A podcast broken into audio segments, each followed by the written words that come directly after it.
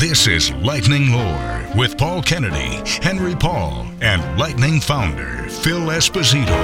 Brian Bradley was the 36th pick in the expansion draft. Tony was the guy that got him. I'm telling you. he the came out of. Toronto. He was an all-star that year. He had a 41 goal season. Yes, he did. He was the best player we had. The best. Why? Why is that? How? I how don't- did that? uh, speed, skating. Yeah, no, that was Tony's pick all To- the way. Tony all the while. I mean, are you sure, Toe? I said he's bounced around Calgary. Blah, blah, blah. He said, Phil, I'm telling you, you got to take him. Take him. John Tucker, we had. John character guy. 20, what do you have? 22 goals that Yes. year? Played- You had Robbie Zamuner. Yeah. Rob became a captain. Well, Yes. Rob Zamuner. Rob DiMaio. Robbie. Tough I little ball of hate right there. I loved Robbie DiMaio. I thought that little, he was something, boy. He was something. He said Al Arbour set him down when he was a young kid at the end. He But says, you know- if you want to play, you're going to have to. You aren't going to be a 50 goal scorer. Yeah. So what are you going to bring to the party? well, he, wanna- he brought wanna say- something. He brought something to the party. He sure I, did. I got to tell you this one more thing about Crispy that really irked me was that he wanted a captain. I didn't want a captain. Okay. I did. I still don't believe in having a captain on a team. I still don't. Three assistants, share it around. I, I don't understand what a captain does. I don't. Um, and Crispy insisted, insisted. I says, okay, who do you want? He said, Paul Ysebaert. I said, Are you sure? He said, Yeah. I said, You know he's got to play. You cannot bench your captain at a long term. You might bench him a game because he's playing bad, but you can't bench him long term. He said, Oh, no, no, he's going to play. Well, what, five, six games in, he benched him and didn't play him. Didn't play him, didn't play him, didn't play him. And I went to him and I says, I told you why would you want a damn captain that you're not going to play? I said, What does that do to the rest of the guys?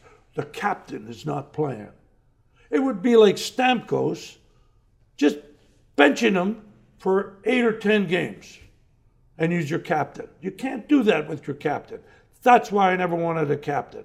We never had a captain in Boston, ever, until after I left anyway. Johnny Bucyk was the offic- unofficial The chief. captain because he was there for two centuries. I mean, chief.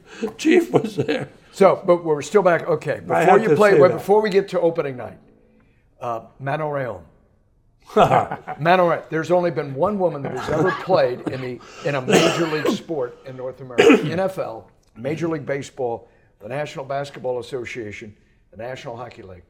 One woman, and she was 20 years old.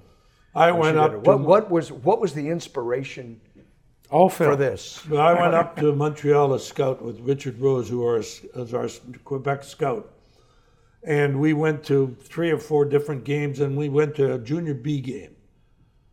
This is during exhibition season before your No, first this year. is during the season. Uh, we were playing. Uh, or no, No, you yeah, had not right. played you're yet. right. Yeah, so maybe at the end played. of the just You're after right, getting the team, but you're looking for kids. It was the year before, like Yeah, she uh, was. right.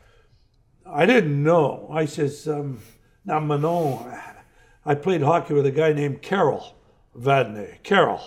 So I don't know, you know, Manon, is it a man or is it a woman? I, I really didn't have a clue.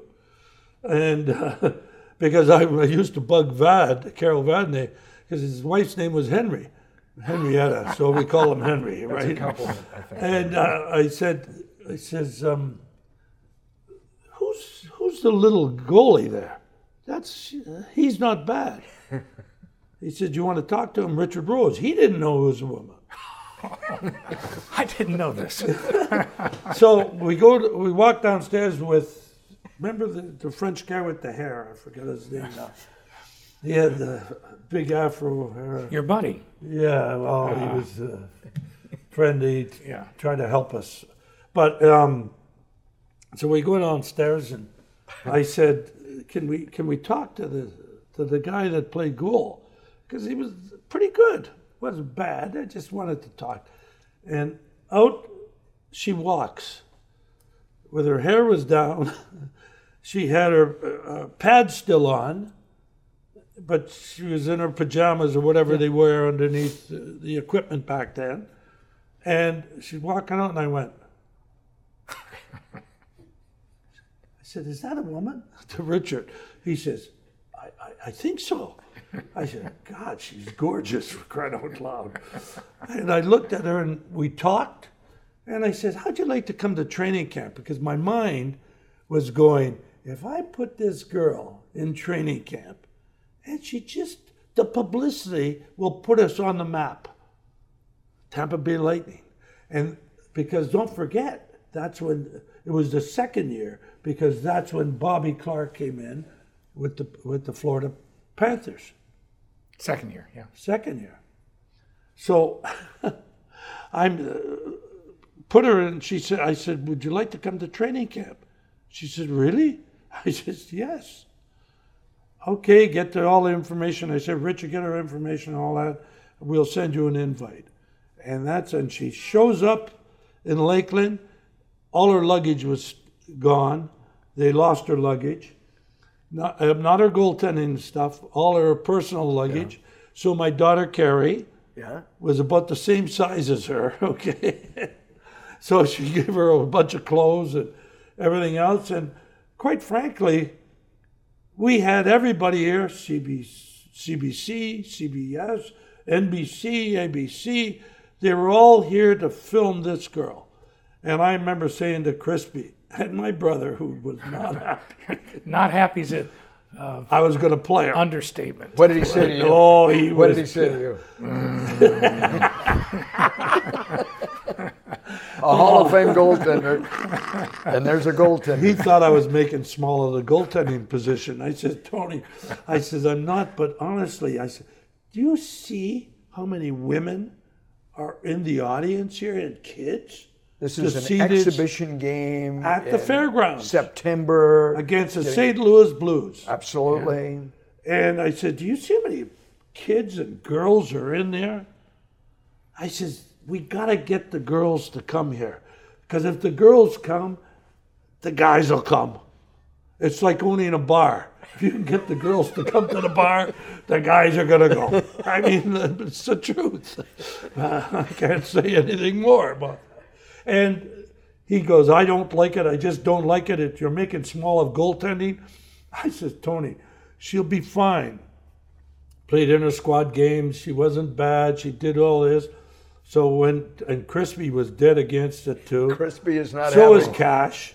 They were all against Everybody it. was. Everybody was are against every it. old, but, but you're an old school guy. But every old school guy is against it. but I realized. What are the guy, What are the players like? Are they? I Being, realized the Are they trying? The p- players. are- Actually, the players were great. They said, if she comes on the road, can I room with her? Most of them asked me. I said, no, I'm going to room with her. No, no, no. They, were- they were pretty good. with- And, They were. and Barry Hanrahan, who was one of our first employees, who's now uh, uh, assistant, assistant general manager for uh, Philadelphia Flyers, and he's a, he became a lawyer too. But he took special care of her, and he did a great job. He's Yeah, a- he did a stays in great touch with her He's now. a- yeah. Barry's we have seen guy. her. And I talk to her all the time. I mean, not all the time. Once every couple, three months, she calls or I'll call her. I Must tell you this: we're in Detroit to play the Red Wings, and she's living close by in that area. Right. Her son may have been playing up there, Might have been. and so we're doing an interview before the game. Uh, the players have arrived. It's five o'clock. We are in Detroit to play the Red Wings, and she's in the studio with me. And wouldn't you know it, all of a sudden, here comes Vinny. Hey, Paul, how? Oh, you have a guest here. Here comes Marty St. Louis. Paul, how you doing? Oh, you have somebody in here, Paul. They were all coming Just to see her. to meet her. Yeah. Because they had heard about it. But they all suddenly our studio when we're doing these interviews is the most popular place Well, to be. she's she's a lovely person. She's a great girl and she's, she's done for women's hockey. yeah. Well, Look at the she, she works for Los Angeles Kings right now in, uh, in the hockey development. Luc Robitaille's operation, she's Yes. and all. She's do, she does a good job, apparently. you know, But the, the world came to Dick Schaap, the late great Dick remember stood in the gondola that you and Jerry. Helper had built. He stood there for ABC News because ABC News the next night did a feature on the Tampa Bay Lightning and Monroe. On the next episode of Lightning Lore, how did we get to Lightning, Tampa Bay Lightning?